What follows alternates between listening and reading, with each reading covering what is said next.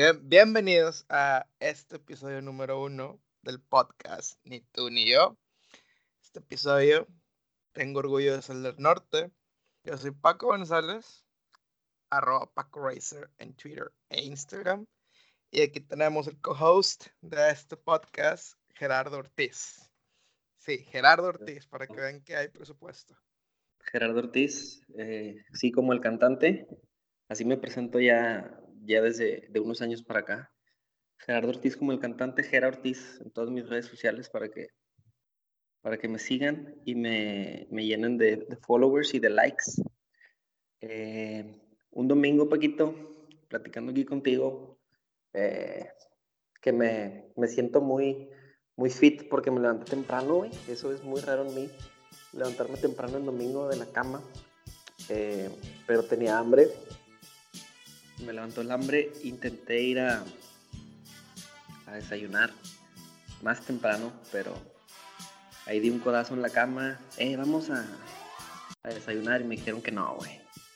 Este, y más, más tarde lo volví a intentar y me dijeron, no, no, es que haz lo que tú quieras, güey. Entonces, como fui yo solo, el McDonald's, sabes que hay un McDonald's aquí cerquita. Bueno, bueno, entonces te empezaste muy fit yendo a McDonald's. No, para mí la parte fit era levantarme en la cama, güey. Eso ya era empezar a quemar calorías. Este, pero me, siempre me ha sorprendido, güey, cómo no importa qué tan temprano salgas de tu casa, güey. Siempre hay un cabrón que ya anda haciendo algo en la calle, güey. Ya sabes, la, la racita esta que va corriendo ahí con sus, con sus perritos, güey, ahí en el parque. Sí, me sí. tocó verlos, me tocó verlos en, ¿Cómo se llama este? Siempre confundo cerradas con privadas. ¿Dónde está el parque? Oh, ok, ok, pues es casi lo mismo, ¿no? República. Ándale, rep, en rep. Eh, sí, no, acá. Fui a desayunar este, yo solo, güey. Me senté leyendo las noticias del Twitter. Y, y listo, ya volví, güey. Repu, ahorita que dije Repu, güey, me acordé de, de, de esas cosas que, una vez di por sentado que la gente conocía la Avenida República Mexicana como Repu, ¿Y te acuerdas de, de Luis? Sí, claro. Claro. Bueno, Este, allá, él vive Un saludo a Luis Fightback si nos estás escuchando. él, él de allá para, para Lincoln, aquellos rumbos. Y una vez que le estaba explicando, no, güey, acá por Repu. Y el vato, ¿dónde, güey? Repu ahí por el teatro, güey, República Mexicana. El vato se cagó de risa, güey. ¿De qué repu? Yo pensé que así le conocía la, raza, güey, a, a, esa avenida y me puse a pensar cuántas cosas no habrá que nosotros damos por sentado a la gente Nicolaita, güey, que así se le conoce. Como la ah, La, claro, Lazarbo, que es, es, más, tú pregúntale a alguien que no estuvo en Prepa 7, aunque haya vivido en Sanico, pero que viera pues allá para el poniente donde estaba la gran agrupación de Mente en Blanco, Minuto de Silencio, Descansen en Paz, este, no saben de qué las arbo o no saben eh, los snacks que hay por esa área, entonces damos muchas cosas por sentado que la raza nada más no, no tiene idea. Me ha tocado conocer gente que... Yo me tocó conocer una chica de San Nicolás, hace un unas tres semanas que andaba de viaje. Está ¿Allá? Sí, sí, es, acabé en un súper mexicano en la ciudad de Viena. Eh, entonces, la neta tenía ganas de una Tupsi Pop y un mazapán. y, y me metí y dije, pues a ver si las encuentro. un súper mexicano. Sí, sí, sí. Imagínate un, híjole, un Oxxo, pero de puras cosas mexicanas. Ok. Hasta piñatas de burrito venden. Esas no son mexicanas, güey. Pues yo sé que no, pero le dan el toque de, mira, sí soy mexicano. Y algo que encuentres ahí que no encuentres en, mucho, en muchos lados de, del área metropolitana de Monterrey son los jarritos. No, es claro que me compré como tres jarritos y yo nada más iba por una paleta. Entonces la chica me dice, no, soy de San Nicolás. Y que yo, ah, mira qué cool, que, por, por, qué, por qué área. No, bueno, por Hacienda de los Morales. Ah, chido, chido. Y le dije, yo, este, mi mamá, yo, que, sí, cerca de, de Rayos. como yo pensando que toda la gente sabe qué rayos es Rayitos de Casabella, que está cerca de Sendero y Universidad, y también son de esas cosas que no sabes. No Una cancha pedorra ahí escondida, güey. Si está pedorra, si está escondida, pero pues este forjó talento, forjó mucho talento esa canchita. ¿Y encontraste la Tutsi Pop, güey? No, no tenían, güey. Me dijeron, uy, nos llegan en dos, en dos semanas. Y yo, no, mi gente, más yo no estoy aquí. ¿Y qué compraste? ¿Cuánto te costó el jarrito? Oh, los jarritos estaban como en 4 o 5 euros. Un pedo así, que sí está caro. Este, considerando que una chave en el súper te cuesta 2 euros, 3 euros. El, jarrito es ese de 300 y pelos mililitros. 330 mililitros. Ah, Entonces, no, este sí, sí es muy caro este, tener tus antojitos mexicanos cuando no vives en México. Pero y al final de cuentas, pues si tienes mucho antojo, te vale, güey, te vale. Y ¿Qué es lo más mexa, güey? Lo más mexa y más caro que dijiste, me la mamé, pero tenía ganas, güey. Bueno, uh, no, bueno, esa es una historia muy interesante. Este, bueno, para poner un poco de contexto a nuestros escuchas, yo tengo el ADN Nicolaita dentro de mí, pero ya tengo varios años que no vivo en, no vivo en, en, México, inclusive. Entonces Lo estás presentando como si tuvieras 20 años viviendo en el extranjero, güey. Pues de los últimos cinco he vivido cuatro en el extranjero, entonces algunos. Estadística tendenciosa. De los últimos cuatro estaba acá. es la tendencia. Entonces, pues al principio, pues se vuelve interesante encontrar, este, encontrar qué comer si tienes tus antojos. Entonces, ¿qué se me antojó? Yo tenía antojo de, pues, de unos chilaquiles. Unos chilaquiles. Entonces tú dices, ¿qué ocupas? No, pues de que para hacer tu salsa, y a mí me gusta mucho la salsa verde.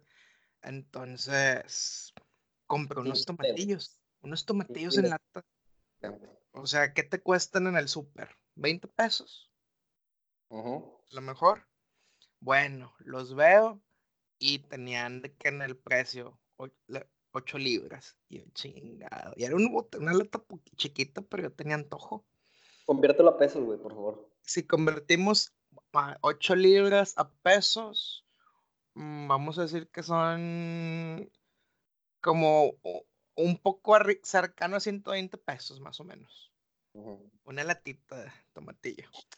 Entonces, aquí viene lo peor. Yo no estaba en una tienda, estaba viéndolo en una página de internet. Ah, Entonces, pues le pongo agregar al carrito, le pongo pues comprar y me salió 8, libras la, la lata, 4 libras el envío. Nada más ah. para poderme comer unos chilaquiles tres días después de que me llegó la lata. o sea, pagaste como 160 pesos, 180 pesos. Más o menos para tener mis tomatillos y poderlo, poderlos poner a hervir y hacer mi salsa. Eh, como, dice, como dijo Don Rob, no vuelvo. No vuelvo. No vuelvo, pero esa vez creo que sí es lo, lo, que más he gastado estando por acá. Oye, ahorita que, que, venía de camino me acordé de esta experiencia que, que, que vamos a tener hay unos compas en el jale que nos gusta platicar, hacernos escenarios de repente cuando estamos un poco aburridos, así como que ves un desarmador y es de que, güey, ¿qué pasaría? Y este desarmador te lo encajo en la garganta, güey. Y ahorita yo intentara salir corriendo, no sé si llegaría a la caseta, güey, si pudiera salir, mi vida cambiaría. ¿Qué haría si, entonces, así cosas medio, medio turbias? Pero el viernes, güey, un, un, camarada, el Nelson, mejor conocido como el Gordo. Saludos, el eh, Gordo, si nos estás escuchando. Eh, me, me, sacó de onda, güey, con, se puso un poquito emotivo porque me preguntó, ¿qué soñabas con ser de grande? Uh, cuando eras un niño. Cuando era niño. Entonces yo me quedé pensando y uno de ellos dijo, yo quería ser militar. Eh, un guardia, un guardia de seguridad que coincidió que estaba ahí con nosotros en ese momento. Este, guardia de seguridad y el vato quería ser, soñaba con, ser militar. Y ya nos contó que tuvo la, oportunidad de, de pertenecer al, al, ejército por siete años, algo así. Y lo otro chavo, este, no, pues el vato quería ser trailero cuando era niño. Y tuvo ahí la, eh, se pudo subir a un trailer dos, tres veces. Y luego me llega a mí la pregunta y yo estaba pensando, güey, dije, madre, yo de niño como que soñaba ser, güey. Este, y me acordé de, un, de, una opción y dije, ¿sabes qué? Yo, yo quería ser locutor de radio. Ah, no mames, y como que todos se sacaron de onda, güey. Todos se sacaron de onda, ah, chinga, locutor de radio. Este, y me preguntaron, eh, ¿y tuviste alguna experiencia? Y dije, no, al chile no. Entonces, ahorita qué curioso, güey, esto es lo más cercano que he tenido a, a ser locutor de radio. Es una forma de, de cerrar ciclos, cerrar el círculo. Este, pero yo creo que es muy interesante porque cuando nosotros estuvimos creciendo, los 90, en los 2000, había locutores de radio muy icónicos en, el, en, en la ciudad de Monterrey que puedes sí, escuchar. Porque, porque me preguntaron de qué y por qué. O sea, ¿tenías, ¿tienes algún locutor que recuerdes así que te haya marcado que dijeras, por este güey yo tengo ganas de, de, hacer radio? Y pues me acordé de eh, Poncho Saldaña, güey. Eh, claro. Todos los, todos los días que mi mamá me llevaba a la prepa, que entrábamos a las 7 de la mañana, güey, al máximo, con Poncho Saldaña, presentando esos, esos este, éxitos del, del rock en español, porque miedo a la oscuridad, güey. Eh, perro negro. campanas del infierno. La escalera al cielo, güey. Escalera al cielo, güey. Entonces, eh, y les platicaba que ahora tal vez los, los, chavos de hoy en día pues se meten a, a internet, güey. Y si te gusta, no sé, güey, que tú quieras, Metallica, pues le picas y, y, descubres todo lo que, lo que ha sido Metallica pero a lo mejor cuando nosotros empezamos, si no tenías el disco, güey, con, con, con, el librito, pues batallabas un poquito para, para encontrar las letras. Te estoy hablando de allá por el, ¿qué te gusta, güey? 99, 2000 para adelante. Ah, sí, sí, sí. sí.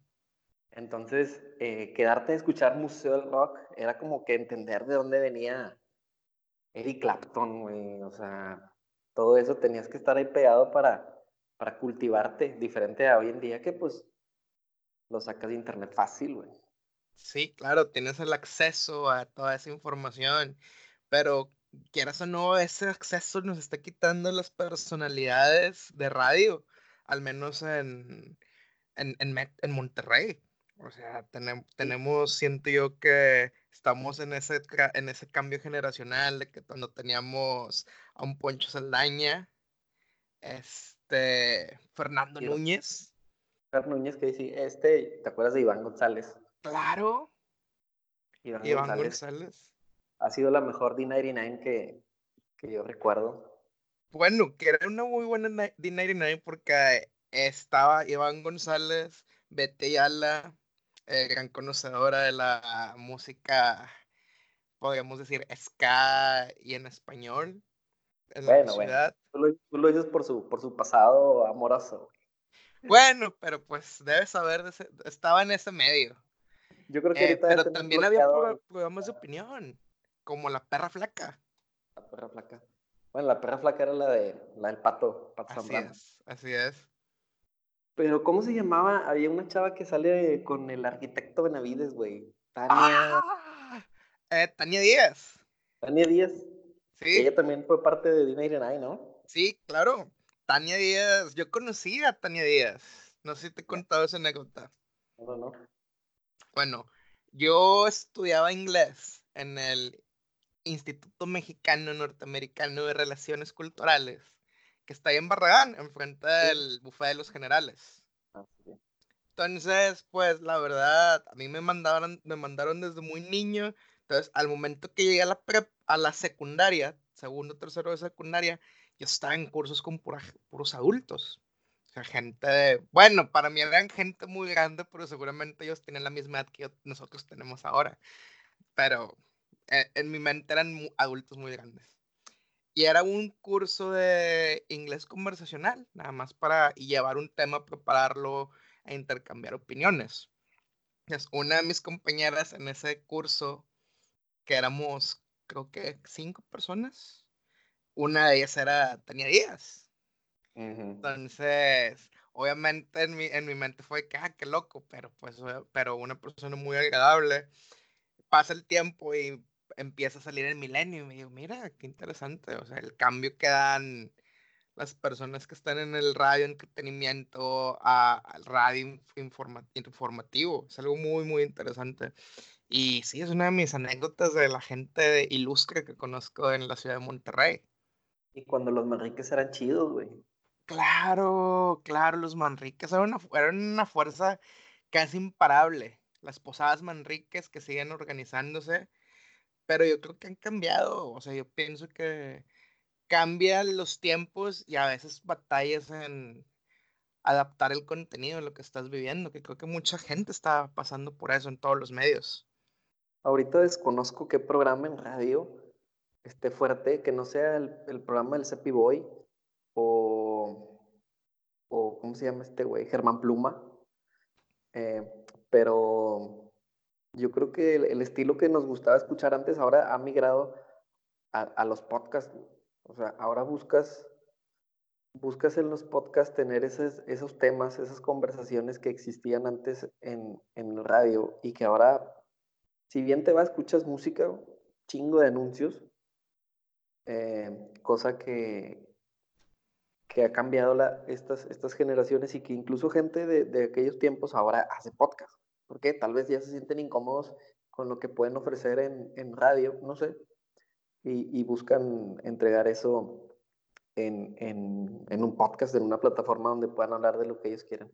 Por ejemplo, esta Betty Ayala en las tardes escucho, escucho su programa porque me toca camino del trabajo a la casa.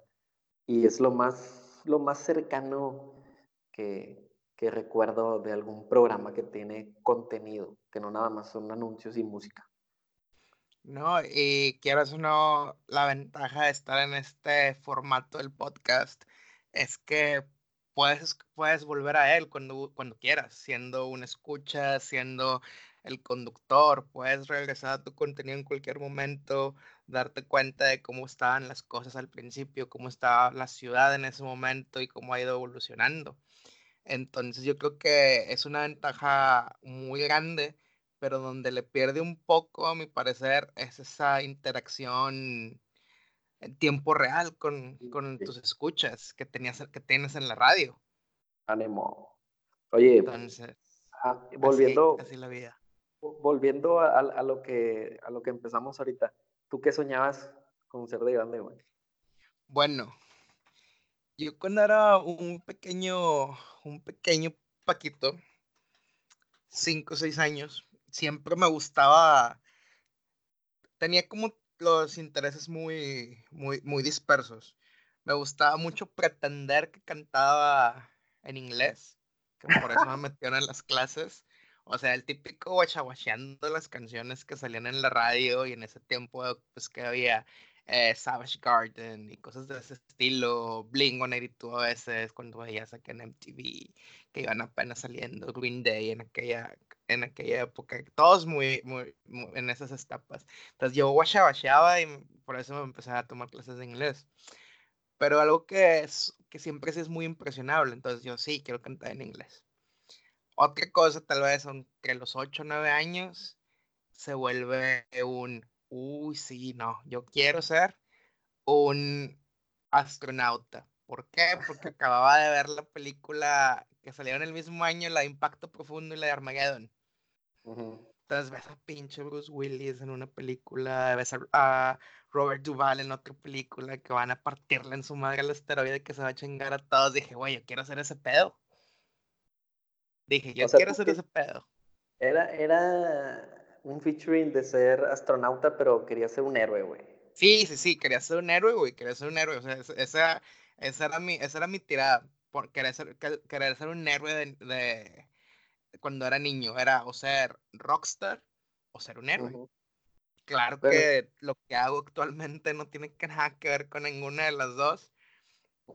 Pero, pero creo que, por ejemplo, la música pues la hago más como un hobby y el ser héroe, pues creo que el ser muy ciego desde que soy niño me lo impidió.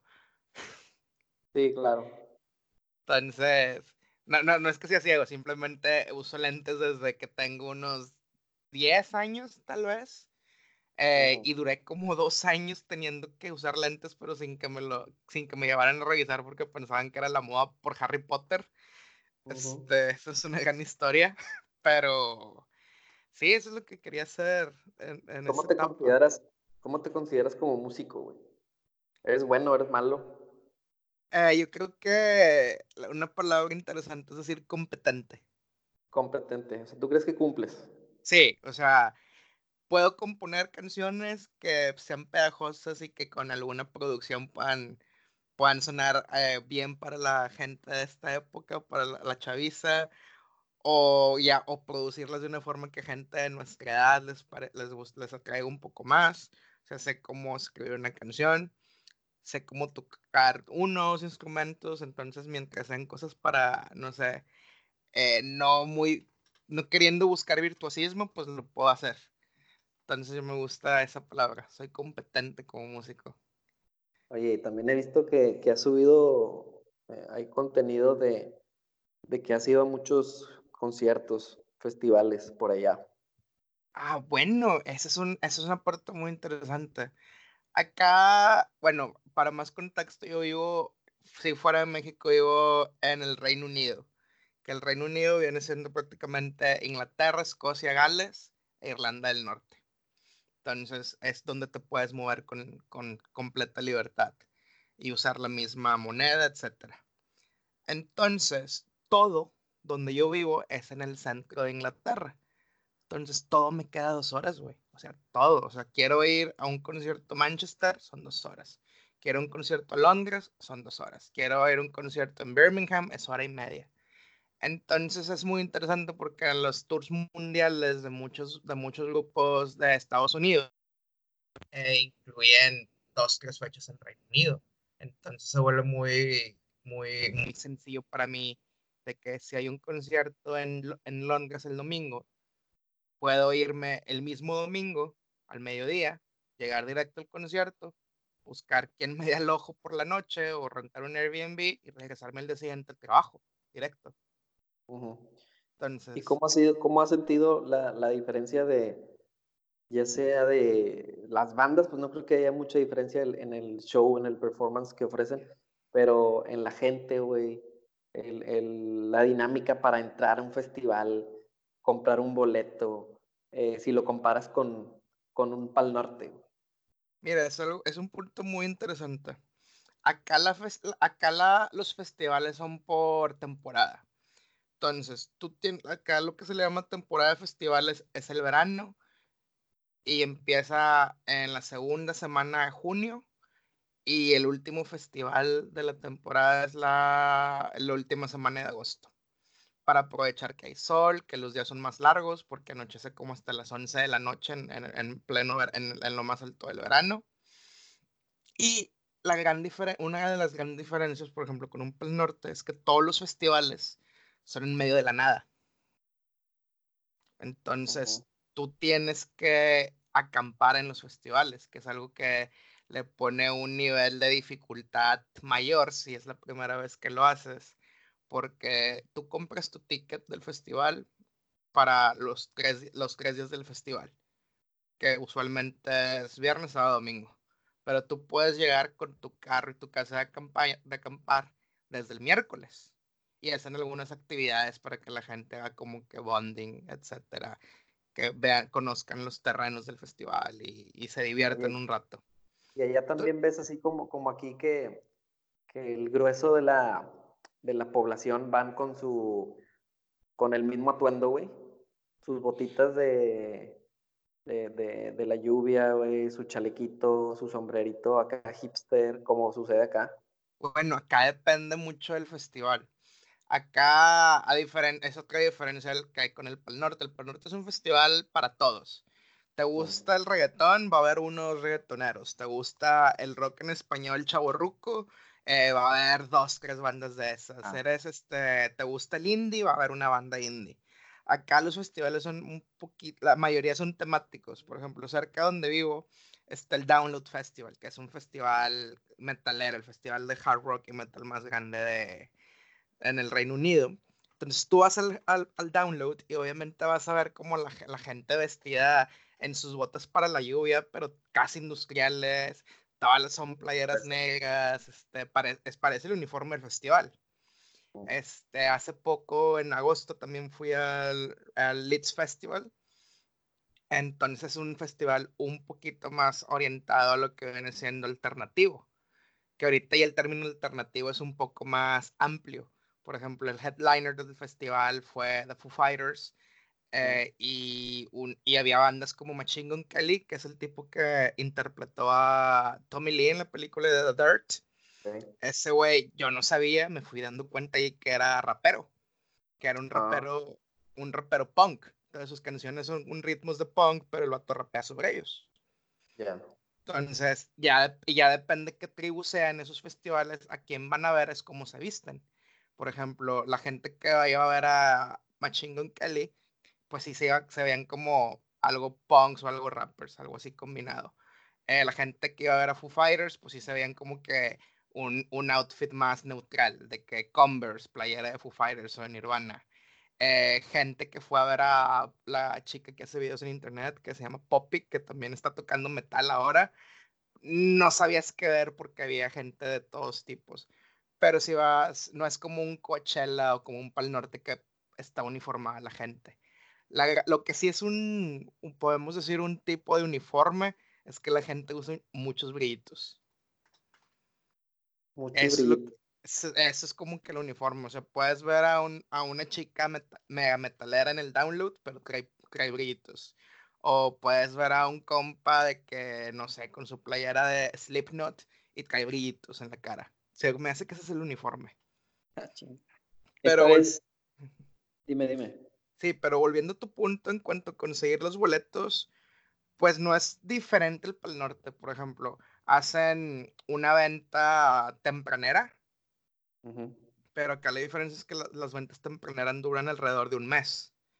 Entonces, y, empiezan exactamente un año antes del festival. Por ejemplo, Reading en, Leeds fue, es en el último fin de agosto. Entonces, el martes después del festival, porque lo hacen en un fin de semana que hay puente el lunes, siempre, todos los años. Entonces, el martes ya puedes ir online y comprar tu ticket tempranero para el siguiente año sin tener line-up, sin tener idea de quién va, a venir. Lo único que sabes son las fechas y que es en el mismo lugar. Entonces, ese tempranero cuesta, te dura un mes. Ya después de que termine ese mes, ya suben el precio. Pero lo que no hacen son lo de las fases. Entonces, si compras, compras un boleto después de ese mes, da lo mismo si lo compras inmediatamente o lo compras dos días antes del festival va a ser el mismo precio. Esa es una práctica que estos güeyes de la familia Flores que organizan el, festival eh, encontraron para inflar los precios, güey. O sea, ¿quién te garantiza que qué cantidad había de boletos en la fase 1, güey? O sea, 100 boletos. Y luego en la fase 2, otros 100 boletos. Y resulta que la fase 8, güey, la última, pues sigue habiendo un chingo de boletos. Entonces, eso me parece una patada, güey, en los huevos. Y este, este año, el año pasado caí, güey. Caí porque no tuve escapatoria, porque quise pegarle ahí al mamador y andar en la bola. Eh, no soy gran fan de los Acting Monkeys, güey. Pero, pero dije, eh, quiero ir a pasarla chido, güey. Y sí, el, yo creo que un Pal Norte es garantía de, de, que te la vas a pasar bien. Si vas con tu, con tu raza, güey, pues tú haces tu ambiente y vas y te compras tus, tus cheves, güey, te preparas si va a llover, o si va a hacer frío, o si va a hacer calor, tienes que ir preparado, te tiras en el zacate, güey, me tocó ver a Santana, ya me acordé, ese, también estuvo Santana, eh, eh, parte de esa escuela ochentera, bueno, ¿no? Desde antes, güey, pero que escuchábamos con, en el Museo del Rock, eh, y Santana, pero ya tú te puedes dar tu espacio, no estuve cerca, los, los, los vi de lejos, pero pero está padre ese, esa opción que te dan de, de, que tú te sientes ahí en el, en el jardín, o si, o si te quieres poner intenso, te vas y te acercas a la, a la valla a brincar, que te aplasten a morir asfixiado, eh, cosa que ya lo hice, eh, pero hace, hace muchos años, eh, cuando íbamos a ver a Iron Maiden o a Metallica, que querías que, que te escupiera Bruce Dickinson, eh, pero hoy en día no, güey. Y, y, es algo que, que me gusta del Pal Norte, pero este año sí se me hizo, eh, ya con, con, calma lo pensé y dije, nah, güey, no vale la pena. Porque el año pasado me dio coraje que el mero día había boletos más baratos que lo que yo había comprado en la fase 10. O sea, dije, no vale la pena. Güey. Oye, ¿cómo fue la experiencia de comprar tus tickets en la, en la fase casi 10 o 2000 ah, del Pal Norte? O sea, ¿qué tuviste que hacer desde que ahora estuviste para la computadora? ¿Cómo lo resolviste? ¿Cuál es ese estrés de conseguir tickets para el Pal Norte? Estuve pegado a la computadora, no sé, si se, si se liberaban a las 10 la venta, ya estaba yo a las 9.55 dándole refresh a la página de Ticketmaster. Pero no pude, güey no pude y me di por vencido. Este, lamentablemente hubo una combinación de, factores que, que, hicieron que los comprara. Ya tenía depositado el aguinaldo. Este, y una amiga, Estela, Estela me marcó y me dijo, ya cuando me había resignado, güey, dije, ya ni pedo, ya a ver qué le hago después. Luego los consigo. Ya era como la una de la tarde, algo así. Y me habla Estela. Oye, este, un amigo está formado, ¿qué onda? ¿Los, los compra? Y yo de que, puta, este, ¿cuánto cuestan? Y me dijo algo así como que hasta me siento en pendejo si te digo cuánto me costaron. Este, no sé, como tres mil bolas, güey. Y yo, pues, pues sí, güey, cómprame dos. Y ya compré dos. Eh, y así fue como, como surgió el año pasado. Pero fue un impulso. O sea, si yo lo hubiera pensado fríamente gastarme seis mil bolas, güey, en, en, ir con, con Gisela a un concierto que Gisela no conocía este, a nadie, güey. O sea, no me acuerdo a quién, a quién quería ver ella. Ah, bueno, obviamente Jimena Sariñana, güey. Artistas que nunca faltan para, para que la racita que no está muy, muy al tanto lo disfrute o gancharlos. Eh, pero pude haber hecho muchas cosas con esa lana, güey. Por eso este, este, año no, no hice el intento. Y ahora que lo mencionas, este, pues ya tiene rato en algunos lugares, algunos eventos, que lo que hacen es que hay filas virtuales para que no tengas que andar dando refresh y que no pierdas tu, ah, sí, güey, sí me pasó. lugar.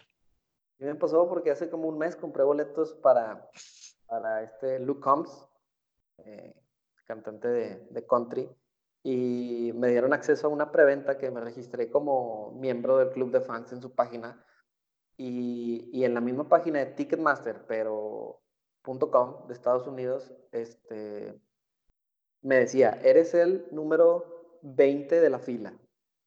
Entonces te parecía de que espérate, este, no sé, güey, dos minutos en lo que los, los otros 20 les daban chance de que, de que ellos eligieran su boleto. Me imagino que así funciona.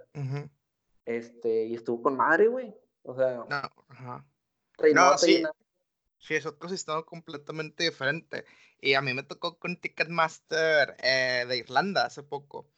Eh, compré tickets para el tan esperado tour de Wizard, Green Day y Fall Out Boy. Entonces hice lo mismo, me registré como fan, me registré como en, la, en el club de fans de las tres bandas. Todas me mandaron eh, el código y al momento de la preventa, este, yo entré en tres dispositivos diferentes puse el código de cada banda, un código diferente en cada dispositivo y esperé el primero que, que, pega, que llegara en la fila es el que es donde iba a comprar.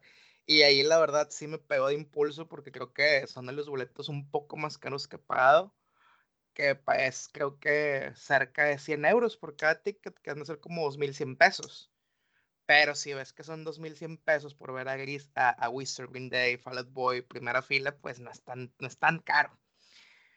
Pero sí, yo creo que es algo que la familia Flores, si nos están escuchando, deberían intentar implementar para mínimo darle a la gente la paz mental de saber de que, bueno, estoy en la fila en esta fase, me va a tocar en 10 minutos, 15 minutos, o de plano decir que el mismo sistema te diga, tienes un lugar en la fase 3, en la fase 4, porque mucha gente, pues sí, se sale y luego se quiere meter después o quiere ir a comprar en las taquillas de algún recinto Ticketmaster, se vuelve, se vuelve una, una, una locura.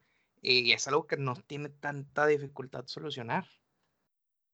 Entonces, hace poquito, hace poquito cancelaron, ahorita estamos hablando de los shows, cancelaron, bueno, no supe si lo cancelaron o no, pero supe que querían cancelar un show de, de Carlos, Carlos Vallarta, comediante que, que tiene un humor muy peculiar. Este, me agrada, es, es medio fuerte, es un humor muy negro.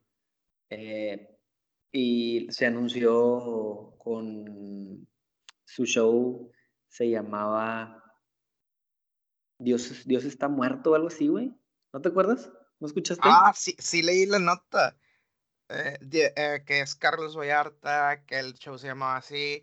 Y mira, yo no estoy muy familiarizado con lo que viene siendo su humor ni su contenido, pero estuve leyendo un poco que él viene, él maneja un humor con raíces muy filosóficas y que de mm. hecho el nombre del show viene de un de un de una quote que dice Dios está muerto y nosotros lo matamos.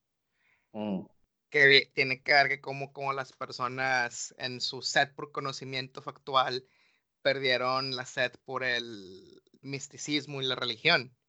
Entonces, pero, y, y luego hice un poco más de investigación y encontré quiénes son las personas que lo querían cancelar. Ah, sí. Tengo misterias de conspiración sobre ese tema. A ver, cuéntame quién lo quiere este, cancelar. Mira, existe una asociación, no, no sé si asociación o sea un grupo, que se llama Familias Fuertes Unidas por Nuevo León.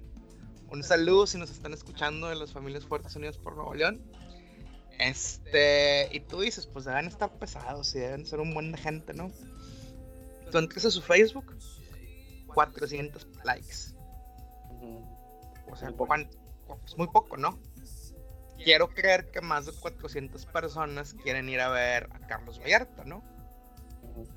Entonces yo creo que cuál es el problema de estas personas, porque son los mismos que estuvieron... Eh, ¿Recuerdas el mural en el túnel de la Luma Larga, del lado de San Pedro? Que querían que pusieran otra cosa porque se les parecía satánico. Bueno, ese es el mismo grupo que estaba detrás de eso. Es el mismo grupo que canceló el Teatro de los Horrores, que se iba a instalar hace unos dos años en la ciudad, por épocas de Halloween. Entonces, pues no es un grupo con mucha presencia en fuertes, en, redes sociales. Pero sí son, son, fuertes, o sea, vaya. Ajá. Físicamente o algo influenciables. Pues ¿Tienen influencias? yo considero que tienen influencias porque tú ves que la gente que le da cobertura a esas noticias son de, del diario de Milenio, eh, del ABC, en el formato local.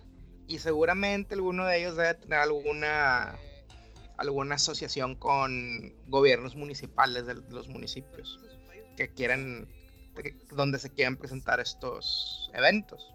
Entonces aquí es donde entra mi teoría de conspiración mi teoría de conspiración es que el que esté trabajando dentro del municipio les pide una coartada, su moche, como se dice coloquialmente, a los promotores y si no pagan, se los cancelan ah, no lo había pensado desde ese punto, güey. ¿Sabes qué, güey? La racita aquí en, en, Monterrey son muy, muy tradicionalistas y me quieren cancelar el show, güey y no te voy a dejar que te presentes. No, que cómo. bueno, güey, este, ¿cómo lo hacemos? Eso es lo que tú piensas. Exactamente. Interesante. Pero entonces, el, el show aquel, el circo, sí se, ese no se dio, ¿o sí? Ese no se dio. Ok. Y ahora este de Carlos Vallarta no he escuchado, ya no, ya no me enteré, pero no supe que, definitivamente lo cancelaran, ¿o sí? Yo lo que me enteré fue que le quitó, le quitó el tackle en el show. O sea, no iba a ser Carlos Vallarta, Dios está muerto, va a ser Carlos Vallarta. Entonces, a lo mejor esa, a lo mejor es la negociación que tienen con este grupo, de que, ah, bueno, cámbiale el nombre y te doy chance, si no quieres pagar. Digo, yo conozco, he visto dos o tres videos de Carlos Vallarta y de, repente habla de niños con síndrome de Down y cosas así, eh, que para mucha gente pues no será políticamente correcto, pero igual da risa, güey. Este, pero tiene un contexto, ahorita que me dices eso de Dios está muerto, pero yo creo que el güey no tenía necesidad. Yo creo que el vato es, eh, tiene el talento suficiente como para presentarse y dar su show y vender boletos sin hacer ruido por ese lado, güey. No, y, eh, ajá. Ahora, yo entiendo tu punto, eh, lo, lo, que me estás diciendo que tiene un contexto y demás. Eh, yo por el lado un poquito más practicante de, de la religión católica, tal vez te puedo decir que, pues sí, es como que, güey, ¿para qué? ¿Para qué haces eso? Entiendo que no vas a hablar, tu show no va a hablar de que Dios está muerto, simplemente es un, una línea que le puso como título a, a su show. pero ¿para qué, güey? Exactamente, entonces se vuelve un compromiso del artista con la sociedad, porque quieras o no, ese, ese espectáculo lo montas con ese tagline en algún país que sea menos conservador, que haya menos practicantes del catolicismo, el cristianismo, pues no pasa nada, la gente va a ir y va a considerar que es un show, que es el nombre, pero pues lo haces en ese contexto y creo que también lo hizo para dar de qué hablar. Entonces, Carlos Vallarta, cuéntanos si nos estás escuchando, si te pidieron dinero estas personas. Eh, y si te pidieron, pues denúncialos con el presidente porque fue Chile con la corrupción. Este, y volviendo al tema, lo que estábamos hablando de que se cancelan estos eventos, este, pues yo creo que es muy, y, que hay que ser políticamente eh, correcto, ¿no? este, yo, yo tengo algunas semanas pensando de que qué complicado es para la gente que quiere esta tolerancia hacer lo mismo que estas personas del, fuente, del Frente de Familias Fuertes Unidas. Únense, promuevan la tolerancia, usen hechos que tengan que, que vayan más allá de sentimientos para poderles hacer frente, porque yo creo que había más de 400 personas que querían ver a Carlos Vallarta o que había más de 400 personas que querían ir al teatro al circo de los horrores. Entonces es algo que no sabemos porque no se mueven adecuadamente, pero pues afortunadamente creo que Carlos Vallarta sí pudo llevar a cabo su show y pues veremos si alguno de estos eventos se eh, puede cancelar o se vuelve a presentar la situación, volveremos a hablar de ello ya llevamos casi más de 40 minutos con este episodio del podcast Ni tú ni yo. Este es un, es un proyecto que va comenzando, un proyecto que esperamos que, que crezca, pero para que crezca necesitamos de los comentarios y el del crítica constructiva de nuestros escuchas. Entonces, si tienen algún comentario para el podcast, temas que les gustaría hablar, cosas que les gustaría que hemos dicho hoy que quieren más explicación, nos pueden buscar en redes sociales que vienen siendo Twitter e Instagram, que es lo que manejamos, como arroba ni tú ni yo pot. Sencillo. Y o escribirnos a nuestro correo que es pot. No, no, es podcast ni tú ni yo arroba gmail.com. Eh, si nos contactan por ahí, les contestaremos y trataremos los temas en el siguiente episodio. Gera, ¿algo que quieras comentar con el, para el finalizar el episodio? pues, muchas gracias por esta oportunidad de, de realizar mi sueño de, de niño, güey. Ya, ya tengo una experiencia como locutor. A lo mejor de aquí me voy a, a multimedios, güey, a dar el clima.